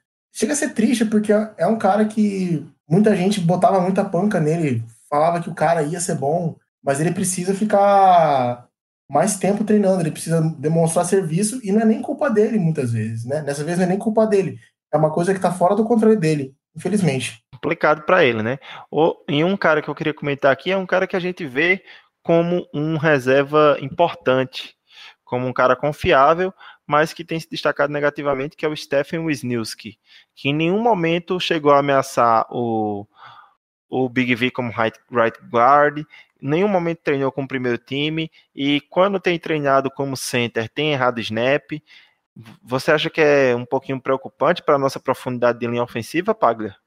Cara, eu tento não me preocupar com, com isso, mas é difícil. Ele é, ele é um cara que dos reservas ali de interior de linha, ele parece ser o que mais está garantido por causa dessa teórica habilidade de poder jogar de center também. Ele era center do Jaguars antes de vir pro, pro Eagles, foi starter lá, foi starter como guard aqui na campanha do Super Bowl, tom, tomou a vaga do seu malo no ano passado. Ele é um cara que quando está em campo como left guard, ele não compromete, né? Só que tá, é, ele tá muito sem moral, né? Ele, é, ele é um cara que é, tem uma situação um pouco parecida com a do time Jernigan, né? Que foi testar a free agents, foi tentar um contrato maior, não conseguiu, voltou aqui ganhando uma micharia, e só que tá agindo bem diferente do time Jernigan. Tá, parece também tá entregue para a situação ali de ser reserva mesmo. A gente esperava que ele pudesse ser o primeiro a substituir o Brooks é, nesse período que ele está se recuperando de lesão, aí talvez o Brooks não volte nas primeiras semanas. Esperava que ele fosse o favorito depois que ele voltou, mas não está nem ameaçando nisso aí, né? Ele está treinando como é, left guard reserva, reserva do seu mal. quando foi usado de, de center ali, que o Kelsey o Kelsey teve os dias de veterano, de folga ali, foi mal demais, como você já falou também. Então, é um cara que, assim como o Brown também, é, dá para comparar um pouco a situação do Brown. Ele sabe o que, o que a gente espera dele, ele, ele, sabe o que ele pode fazer, o time sabe o que esperar dele. Então, ele é um cara que talvez esteja se poupando aí, com medo de se machucar, sabendo que não vai ganhar a vaga de titular e querendo garantir pelo menos a, o salarinho dele aí por 16 semanas. É, e, e, por fim, eu queria comentar aqui, se vocês quiserem falar de algum outro, só dizer, mas eu queria que a gente comentasse do Jordan Mailata, que dessa vez a gente sabe que ele é um cara que nunca jogou futebol americano, que é um projeto, mas vocês acham que existe a possibilidade do projeto estar chegando ao fim? Eu acho que não. Eu acho bem provável que está chegando ao fim já, porque futebol americano é um esporte que lá nos Estados Unidos é praticado desde que o pessoal é criança. Eu não acredito que o Eagles, apesar de ser uma pick sétimo round, eu acho que eles têm muito apreço por ele e, tipo, é muito machismo que eu vou falar agora. Só que o jogador padrão estadunidense, ele joga futebol americano desde os seus 8, 9, 10 anos de idade. O Malata ele pegou para jogar futebol americano agora, com seus 18, 19 anos. Ele tem apenas um ano de futebol americano embaixo do cinto dele. É, eu acho que é muito talento físico, bruto, para você jogar fora depois de um ano de, de teste. E, e como ele mesmo não, não, não, mostrou muita coisa, eu acho que os outros times não vão querer ir, ir atrás dele tanto assim. Eu não acho que é, é, o fim do, do experimento até o momento. Eu acho que ainda tem alguém para poder setar isso, né, para poder cravar se é o fim ou não. Mas eu acho que tá cedo. Eu acho que não vai acabar só porque tomou calor do Joe Osman, né, Pagler? Ah, não, né? Ele, ele sofreu, tá sofrendo muito de ter mudado também na linha. Pro cara que é acostumado a jogar futebol americano, e muda de lado da, da linha ofensiva, né? Ah, joga de uh, lado esquerdo, tanto de guard como de tackle. A hora que muda para o lado direito, o cara sofre, né? A gente tem a impressão de que é quase a mesma coisa, mas eu, eu já falei aqui em algum outro programa e vou falar de novo.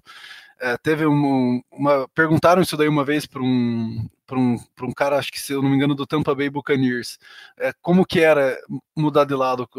Qual que era a dificuldade? Ele falou, é como se eu estivesse limpando a bunda com a outra mão. Então é um negócio, é um negócio difícil, bem mais difícil do que a gente imagina, né?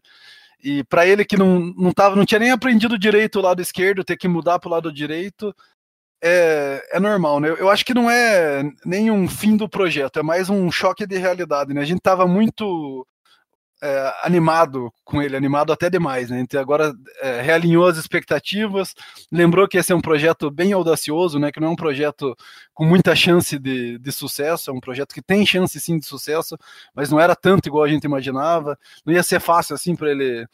Ano passado a gente chegou até a achar, ah não, ano que vem o reserva do Jason Peters vai ser o Mailata, e o Mailata vai jogar aí uns oito jogos e vai tomar posição e ninguém tira mais.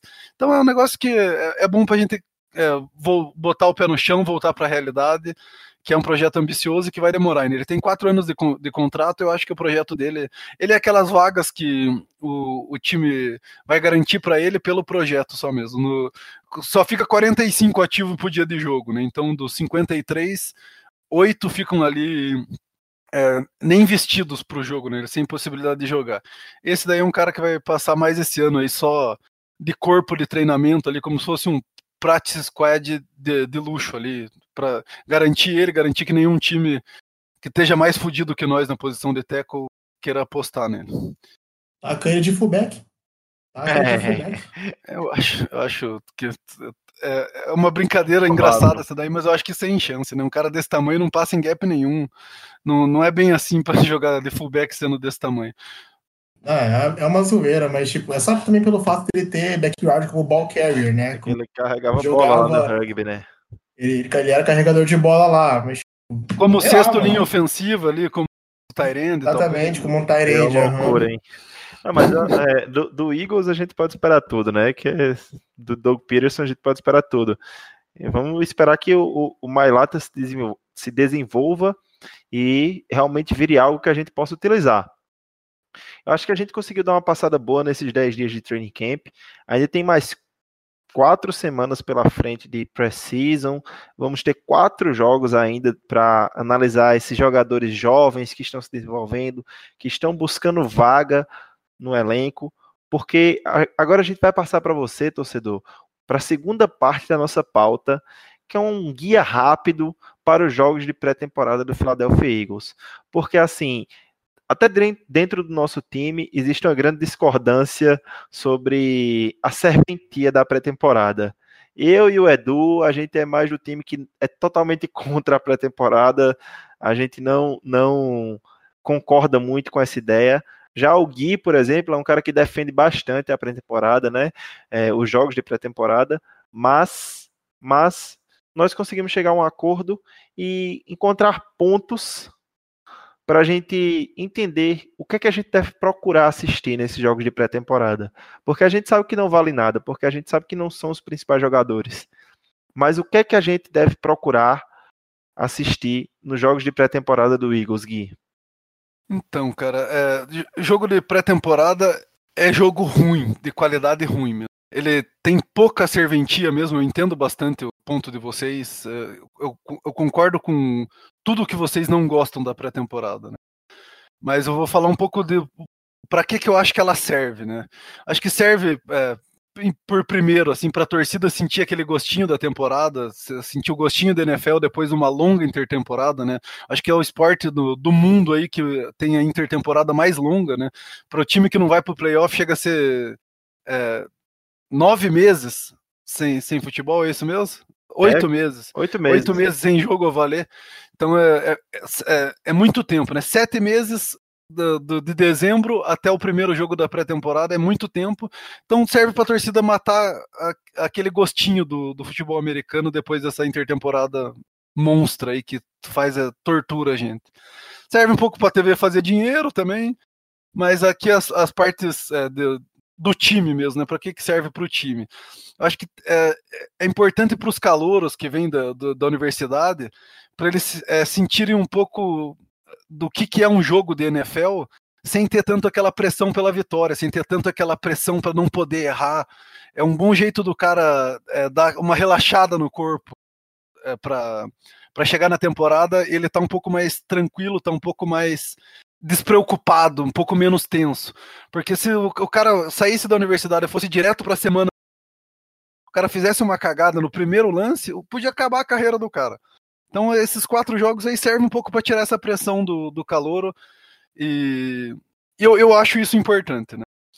Outra coisa também que é bom é para os próprios jogadores é, tirar aquela ferrugem dessa longa intertemporada muito jogador ali, principalmente os que é, perderam tempo com lesão, os caras estão ali oito meses também, sete meses, seis meses, se o cara foi pro playoff, sem jogar futebol americano para valer.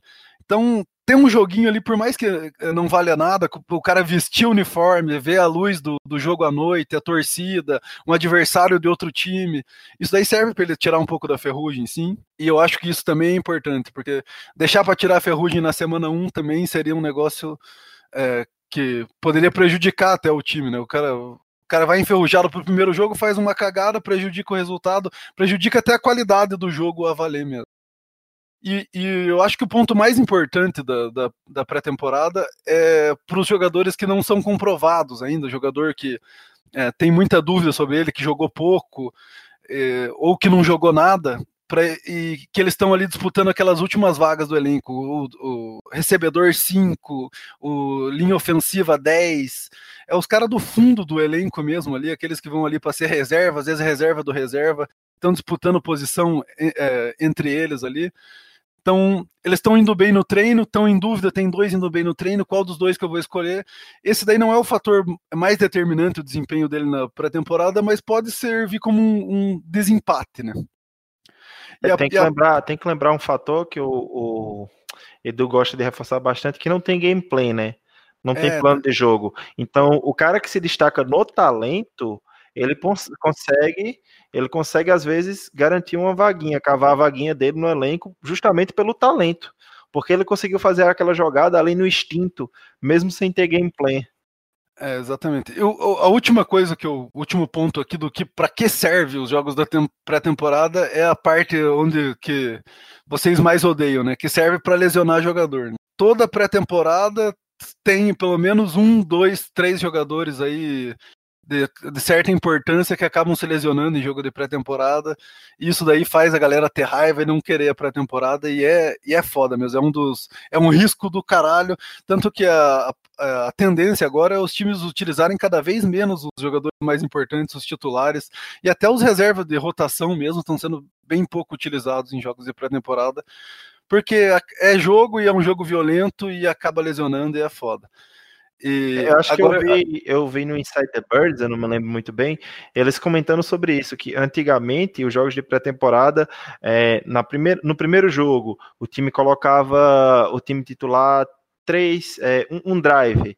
No segundo jogo, ia lá e colocava o time titular dois drives. No terceiro jogo, colocava o time para jogar um quarto inteiro, um pouco mais de um quarto. E no quarto jogo, dois drives, um drive. Tipo, os titulares jogavam em jogos de precisão. Hoje em dia, o que a gente vê é no máximo, no máximo, no máximo, os titulares jogarem um, dois drives no segundo jogo e meio quarto no, no terceiro jogo, ou um quarto inteiro.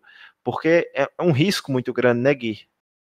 É, a não ser o Patriots no ano passado, né? Que pegou e jogou três quartos com o time titular, Tom Brady em campo contra nós. É, com gameplay e tudo, eles estavam mordidos Jogou no Super Bowl, sério. foram pra ganhar, jogaram sério. Deixaram o Doug Peterson brabo mesmo aquele dia. Fila das putas. Agora, é, não sei se você quer falar alguma coisa sobre. Não, não, não. Pra que, que você acha que serve a pré-temporada também, né? Eu acho que você resumiu muito bem, né? É, é um fato. É basicamente isso. É a volta. Serve pouco, né? É tipo um volta às aulas, né? Aquela primeira semana de aula que o professor não vai dar aula e tal. Mas serve muito para essa galera aí que tá basicamente procurando um emprego. É basicamente isso, os caras estão procurando emprego.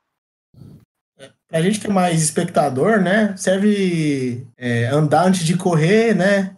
Pra não queimar a largada também, pra gente começar a, a, acostumar de novo com, com o jogo. Apesar de que muita gente não precisa acostumar. Ai, cara, não sei se eu vou assistir os jogos de pré-temporada, mas eu acho que eu vou. Eu vou acabar assistindo justamente mais pelo programa, pelo Greencast, do que porque por qualquer outra coisa. Para ver essas disputas que a gente vai falar já já também de, de, de elenco, de jogadores, né? Mas você falou aí, Gui, para que serve os jogos de pré-temporada? E para que não serve? É, então, é isso daí a parte que, que eu concordo com vocês, que tem muita coisa que a galera se engana. Ele, é, é muito importante saber é, para que que não serve a pré-temporada também. Porque você vai lá, às vezes, achando que ah, meu time foi mal no primeiro jogo, todo mundo fodido nessa temporada. Não, a pré-temporada não serve como parâmetro de como que vai ser o teu desempenho do teu time na temporada. Eu tenho uma teoria, Gui. Eu tenho uma teoria. Eu já falei, to... desde que eu comecei a assistir, toda pré-temporada que o Eagles vai bem, a gente se fode na temporada regular. Então, se Deus quiser, a gente vai sair dessa pré-temporada com quatro derrotas. Eu não quero uma vitória nessa pré-temporada. É, talvez o time que vai melhor é mais jogador de, de nível importante para testar. O cara fica testando mais titular, mais reserva. O time que tá é, bom, que já tem os titulares definidos, já tem os, os reservas de rotação definidos, eles acabam economizando mais esses times principais e, e vai um time pior para campo e, acaba perdendo. Mas eu, eu, já vou chegar lá também. É, ele não serve como parâmetro e também não serve para preparar o time, preparar o, esquema que vai ser utilizado na temporada. Não é um ensaio, não dá para entrosar ali, porque o time joga sem game plan mesmo, ele joga com um plano de jogo bosta lá, meio genérico, só para fazer os caras correr, porque o, o, plano de jogo é um negócio meio secreto, né? Tipo, uma carta na manga, é um, é, um, é uma parada que o time esconde para na hora que ele for usar durante a temporada ser uma surpresa. Então ele não serve também para você preparar o teu time para a temporada. Nisso o training camp, os treinos fechados são muito mais importantes. São é, muito mais importantes, não, é, é até demais para a pré-temporada. A pré-temporada não serve nada para preparar o time em questão de esquema. E outro ponto também que você falou um pouco ali para trás, Iago, é que ele também não serve como fator determinante para você saber se o jogador é bom ou ruim. Porque como não tem esquema, como tá um monte de jogador reserva jogando dos dois lados, Então você nunca vai saber se o cara fez aquela jogada boa, era porque o, a competição, o adversário era ruim, ou se ele fez aquela cagada era porque o passe veio ruim, porque o entorno dele ele era ruim, se era porque o esquema era ruim. Então, até o desempenho dos jogadores ali é meio questionável, quando tanto para o bem quanto para o mal. Se o cara vai, vai bem, você pode questionar algumas coisas. Se o cara vai mal, você pode questionar algumas coisas. Então, a, a, ele, ele tá, também não serve como um jogo de futebol americano da NFL de qualidade. Então a, a pré-temporada ela serve para pouca coisa, assim. Eu concordo que é, o risco da, da, lesão às vezes não, não, não vale a pena os benefícios que ela traz. Mas como tem e como é, a gente não pode mudar isso, cabe a nós saber para que, que ela serve, para que, que ela não serve e regular a nossa expectativa para a gente não ir ali e acabar sendo enganado, acabar se decepcionando ou se emocionando demais, né? Tem um recado mais até para o torcedor novato que está começando a acompanhar agora a NFL. É, eu mesmo, quando comecei, eu, eu, acho que no meu primeiro ano de NFL que eu assisti do começo, foi aquele ano que o Eagles foi, ganhou as, os quatro jogos da pré-temporada. E eu fiquei, porra, nosso time é muito bom, velho, a gente vai dar show. Chegou na temporada, não foi nem para os playoffs. Então, é, é algo que a gente tem que saber dosar. Até porque é, vai dar para perceber isso quando a gente falar é, de quais jogadores o torcedor tem que prestar atenção nesses jogos entendeu? A gente vai perceber que não são, não é o Carson Wentz que ele vai prestar atenção, não é o Deshaun Jackson, não é o Fletcher Cox, não é o Brandon Graham. São as batalhas pelo, como você falou, quem vai ser o, o linebacker número 5?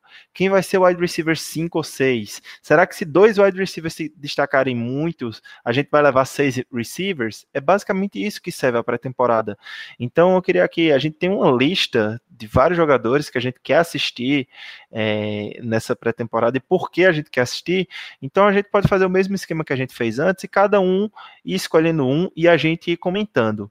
Eu queria começar por um cara aqui que eu quero muito assistir na, nessa pré-temporada, mas talvez a gente não veja tanto, que é o Josh Sweat, porque ele é o defensive end número 4. Isso aí não tem é incontestável. Na frente dele só tem Brandon Graham, Derek Barney e Vinnie Curry. Mas será que mesmo ele tendo essa vaga é, garantida, será que o Jim Schwartz não vai querer colocar ele um pouco além em campo para testar, para ver se ele está realmente 100%, se ele está voltando? Vocês esperam ver um pouco de Josh Sweat nessa, nessa pré-temporada?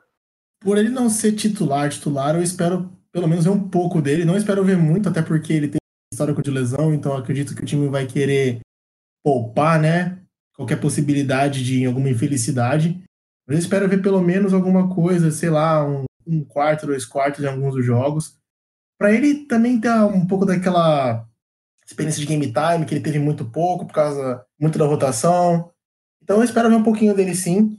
Eu, particularmente, estou um pouco animado para ver o Alex Singleton, né, o linebacker que veio da CFL, da Canadian Football League. É praticamente futebol americano com uma ou outra regra ali que é diferente. É um cara muito rápido, aparentemente Jogador ele é um. De defesa do ano lá na CFL. Exatamente, foi uma estrela lá na CFL e aparentemente é um cara que voa no campo, né? Um cara muito rápido, é um cara que está sempre em cima das jogadas e lá na CFL você a, o motion, né, que é o movimento dos jogadores antes de do snap acontecer, é praticamente livre. Então, os caras podem ir lá de trás, vir pegando já uma velocidade para quando o snap acontecer, já estarem meio rápidos. Então, ele é um cara que conseguia ler bem essas jogadas. Não quer dizer que ele vai ser nada muito bem aqui, porque o nível de, de qualidade da CFL com a NFL é algo muito diferente, tem uma disparidade muito grande, a NFL é muito mais, mais qualidade, mas é um cara que eu tô tanto quanto animado para ver. Você me deu dois ganchos, Naka, é, do Alex Singleton. O primeiro da CFL e o segundo por ser linebacker, porque assim, quando você fala em Alex Singleton, a primeira pergunta que tem que vir na cabeça do torcedor é por que vaga o Alex Singleton briga? É linebacker número 5, se a gente levar 5. Linebacker número 4, se a gente levar 4 digamos, ou seis, enfim. Mas aí, falou em Alex Singleton, automaticamente a gente tem que pensar em TJ Edwards, que é um cara que briga diretamente com ele por essa vaga, né, Paglia? Exatamente, esse é um daqueles é, calouros não draftados que a gente sempre acaba torcendo. É um cara que é, vocês que avaliaram mais o draft falaram, eu depois que ele foi escolhido, que ele foi contratado ali como não draftado, eu dei uma olhada também. É um, é um é um piabão que agora com essa lesão do, do Camu ele viu a chance dele, como a do Alex Singleton, crescer de, de fazer parte do elenco. É um cara que. E, e, esses daí que a gente tá falando, eles estão naquela categoria de que o desempenho deles nesses jogos acaba sendo importante. Porque o cara tá treinando bem e agora é a hora dele mostrar que ele pode fazer um, algo a mais no jogo mesmo, quebrar uma jogada importante e fazer algum é, ter algum destaque numa situação de jogo, mesmo que seja um de baixíssima qualidade, que não, não se compara com um jogo a valer. Esse daí é o momento daquele desempate que a gente falou um pouco antes. Então, tanto para o TJ Edwards quanto para o Alex Singleton, esses jogos são importantes, um pouco importantes. É para assim, para eles são importantes, com certeza é. Para esses caras que estão disputando uma vaga, é, é basicamente como eles estivessem indo para uma entrevista de emprego e só tem uma vaga.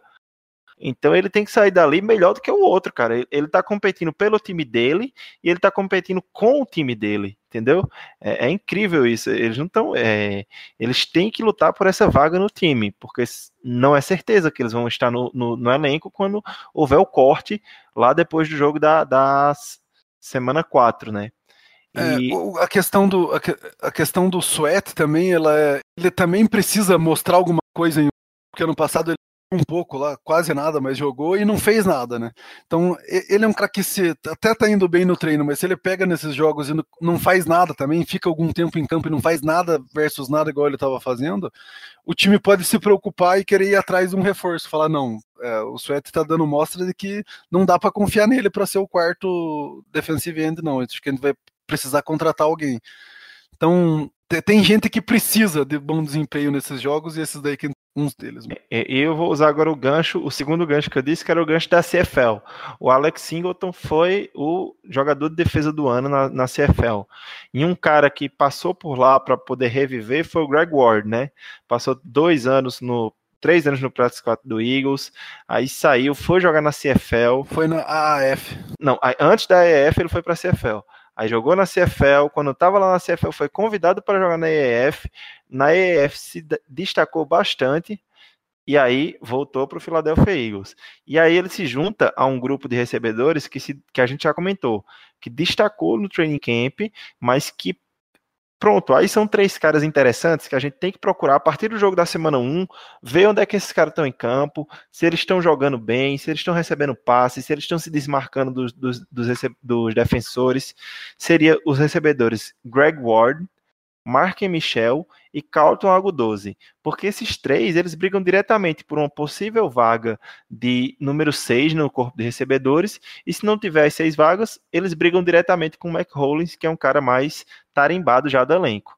Então acho que é uma, uma algo muito importante para eles eles três jogarem essa pré-temporada e se destacarem, né? Eu, eu acho que com essa situação do Hollins, esses daí são os caras também que para eles é importante esses jogos. O Greg Ward, ele é, sempre é elogiado pelo Doug Peterson, tá há três anos com o time, tudo aquilo que a gente já sabe, mas ele precisa mostrar alguma coisa para para ganhar essa briga com, com esses outros dois aí, né? Porque o Carton uh, Godose é aquele cara de dois metros de, de, altura, então ele tem uma, um fator X ali, ele é, é, um, é um cara que pode. Imagine você fazer um ataque com é, os dois Tyrands, Alshon Jeffrey e o Carlton, o Carlton Algodose na, na red zone. Que quem que vai ter quatro ou cinco defensores para marcar esses caras desse tamanho? alguns deles, ou mais de um deles, vai ficar um mismatch. O Mark Michel é aquele cara de alta velocidade, que pode. É, se o time, é, se ele conseguisse abraçar essa, morder essa vaguinha no time, ele, ele pode ser o no Deshaun Jackson do futuro, com dada a devida proporção, né? Mas o cara de é, receber passe em profundidade, de velocidade e etc. E o Greg Ward, ele é aquele cara que pode jogar no slot, ele pode ser o substituto talvez do Aguilar, que talvez está tá ficando caro para o time, talvez no ano que vem não, não seja fácil do time renovar. E ele ainda tem aquele fator que ele era quarterback no, no college, então ele pode fazer aquela jogada engraçadinha, né? Que ser aquele segundo cara capaz de dar passe em campo. Então esses três, esses três recebedores aí, eles terem um bom desempenho nesses jogos aí é muito importante para eles, porque existe essa chance do Mac Hollins dar para trás e essa vaga abrir. Então eles estão, eles têm uma chance real de fazer time e a chance deles morder essa vaga pode ser aí. Queria só fazer uma errata aqui, Gui. Você realmente estava correto. O Greg Ward ele não jogou na CFL, né? Ele foi direto do Eagles para AAF jogar no San Antonio Commanders. É, é, porque na minha cabeça confundiu. Realmente quem veio da CFL foi o Mark Michel, que é irmão do Sonny, do Sonny Michel, running back do, do Patriots, né? Então, obrigado aí pela, pela correção. O Naka também me ajudou a corrigir. E o Michel jogou junto do Alex Singleton, o Naka tá me dizendo aqui. Então, realmente, é um, um, uma turminha aí da CFL que precisa se provar. Todos eles, tanto o Alex Singleton quanto o Mark Michel, jogaram no Calgary Stampeders. Se vocês têm algum outro jogador a comentar sobre esses jogadores que precisam se destacar na Precisam? Eu queria falar do Matt Pryor, que o, Matt Pryor ele é um queridinho do, do coach Stoutland, que é o, o, técnico de linha ofensiva. Ele é um cara que o técnico, o, o coach Stout fala que ele pode jogar nos dois lados, tanto de guarda como tackle, que ele treina bem demais, que ele tem uma das mãos mais fortes que ele já viu na, na vida dele, o coach Stout fala, né, que ele, a hora que ele pega no, no defensor, o, o cara tá perdido, né, ele não, não tem mais chance de sair. Ele foi muito bem também nos treinos no ano passado, só que a hora que chegou nos jogos da pré-temporada, ele foi mal de um nível que é, acho que se eu não me engano ele se vestiu só para um ou dois jogos no passado.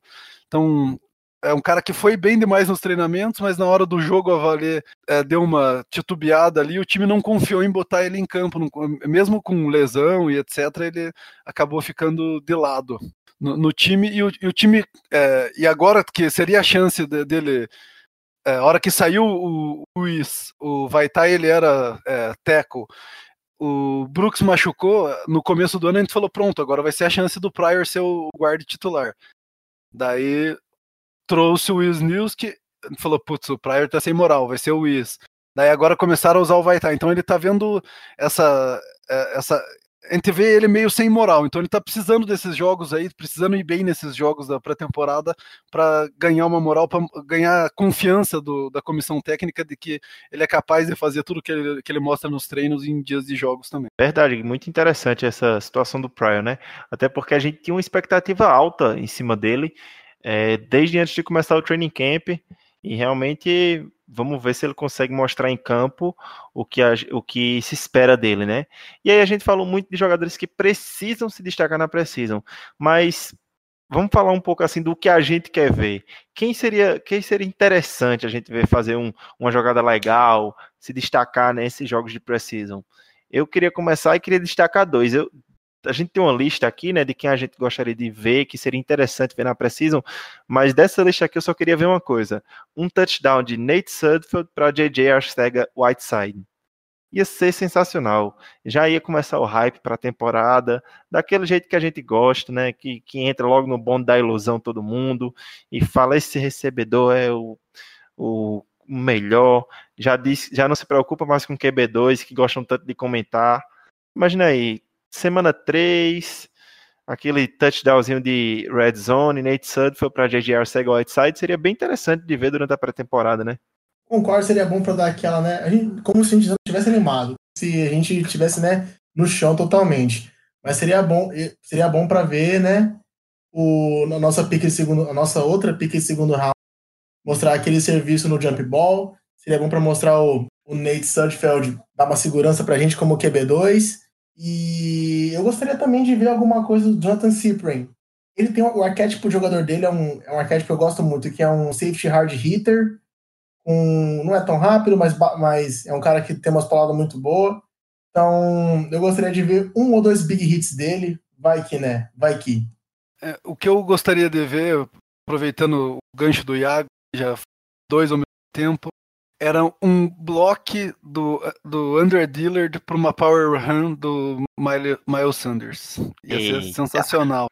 O Under Dillard indo bem no, no proteção para corrida e o Sanders indo para o meio do, dos defensores e sem é, fazer fumble, fazendo touchdown, ia ser sensacional. Essas expectativas que a gente quer ver, né? Mas o futebol de precisa nem sempre entrega isso pra gente. Acho que a gente conseguiu dar uma resumida boa, tanto do que aconteceu nesses 10 dias de training camp. A gente conseguiu orientar um pouco o torcedor, principalmente os que estão começando a assistir agora, de como encarar esses jogos de precisam, de tentar levar de uma maneira mais menos a sério as partidas, porque são, não são os principais jogadores, não tem gameplay, mas de tentar enxergar algumas nuances que muitos não tentam enxergar, que são essas batalhas por posição, que são esses jogadores novos, que são jogadores que se destacam em jogadas é, em momentos importantes, em momentos chave da partida, uma conversão de terceira descida, ou impedir uma conversão de terceira descida da outra equipe. Então, acho que é muito isso que tanto que os treinadores quanto os torcedores procuram ver é, durante a preseason, né? Vocês teriam algo a mais a acrescentar? Não, para mim é isso aí. Talvez o, o Trey Sullivan também. Ah, é importante. jogada lá na, na, na, secundária ia ser legal de ver, porque essa briga para quarto ou quinto safety ainda tá bem aberta entre ele, Blake Countess, agora o, o Cyprian. Tá, tá uma briga boa e talvez a gente veja alguma coisa interessante. Ainda talvez tenha o DeAndre Hall, né? Vai saber. Também, né? Verdade, tá bem, tá bem recheado. O, o bom do, do, elenco do Philadelphia Eagles é isso, que a gente tem bastante profundidade para que a gente consiga ver esse tipo de disputa entre esses jogadores nessas posições, né? Então, é, semana que vem a gente já vai voltar comentando o jogo da primeira, da primeira semana de pré-temporada e a gente vai poder tocar nesses pontos e repassar o que a gente conseguiu ver entre esses jogadores. A gente vai caminhando aqui para o encerramento do, do programa de hoje, do programa número 30, 33. Espero que vocês tenham gostado. É, Hoje a gente teve algumas dificuldades técnicas, tá? Talvez o programa não saia da melhor forma possível, como vocês já estão acostumados, porque a gente era acostumado a gravar utilizando o Hangouts do YouTube que já extraía o áudio para a gente e a gente já fazia a edição em cima desse áudio. Infelizmente, o YouTube encerrou essa atividade e a gente está procurando novos métodos de gravação.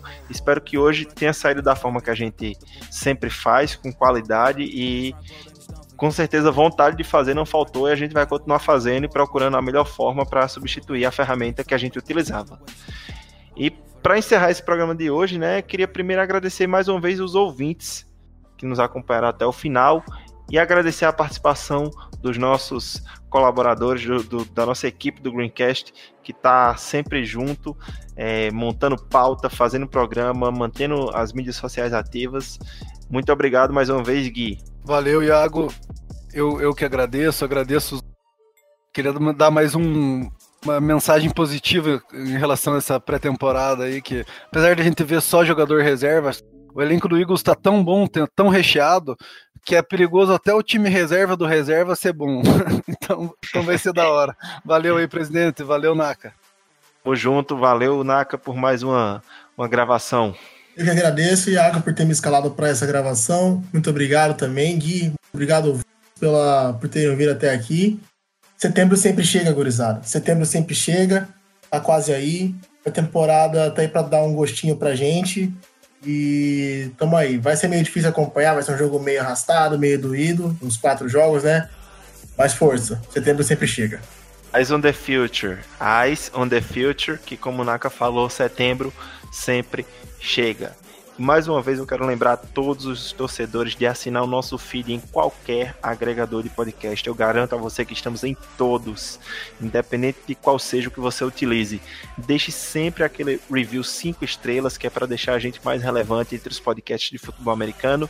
E também não esqueça de seguir a gente no Twitter e Instagram, ambas as mídias GreencastBR. Você também fique à vontade para mandar um e-mail sempre que você julgar necessário em greencastbr.gmail.com. Por hoje é isso, a águia está pousando e vai saindo do ar mais o Greencast Brasil. Até a próxima e fly, Eagles fly!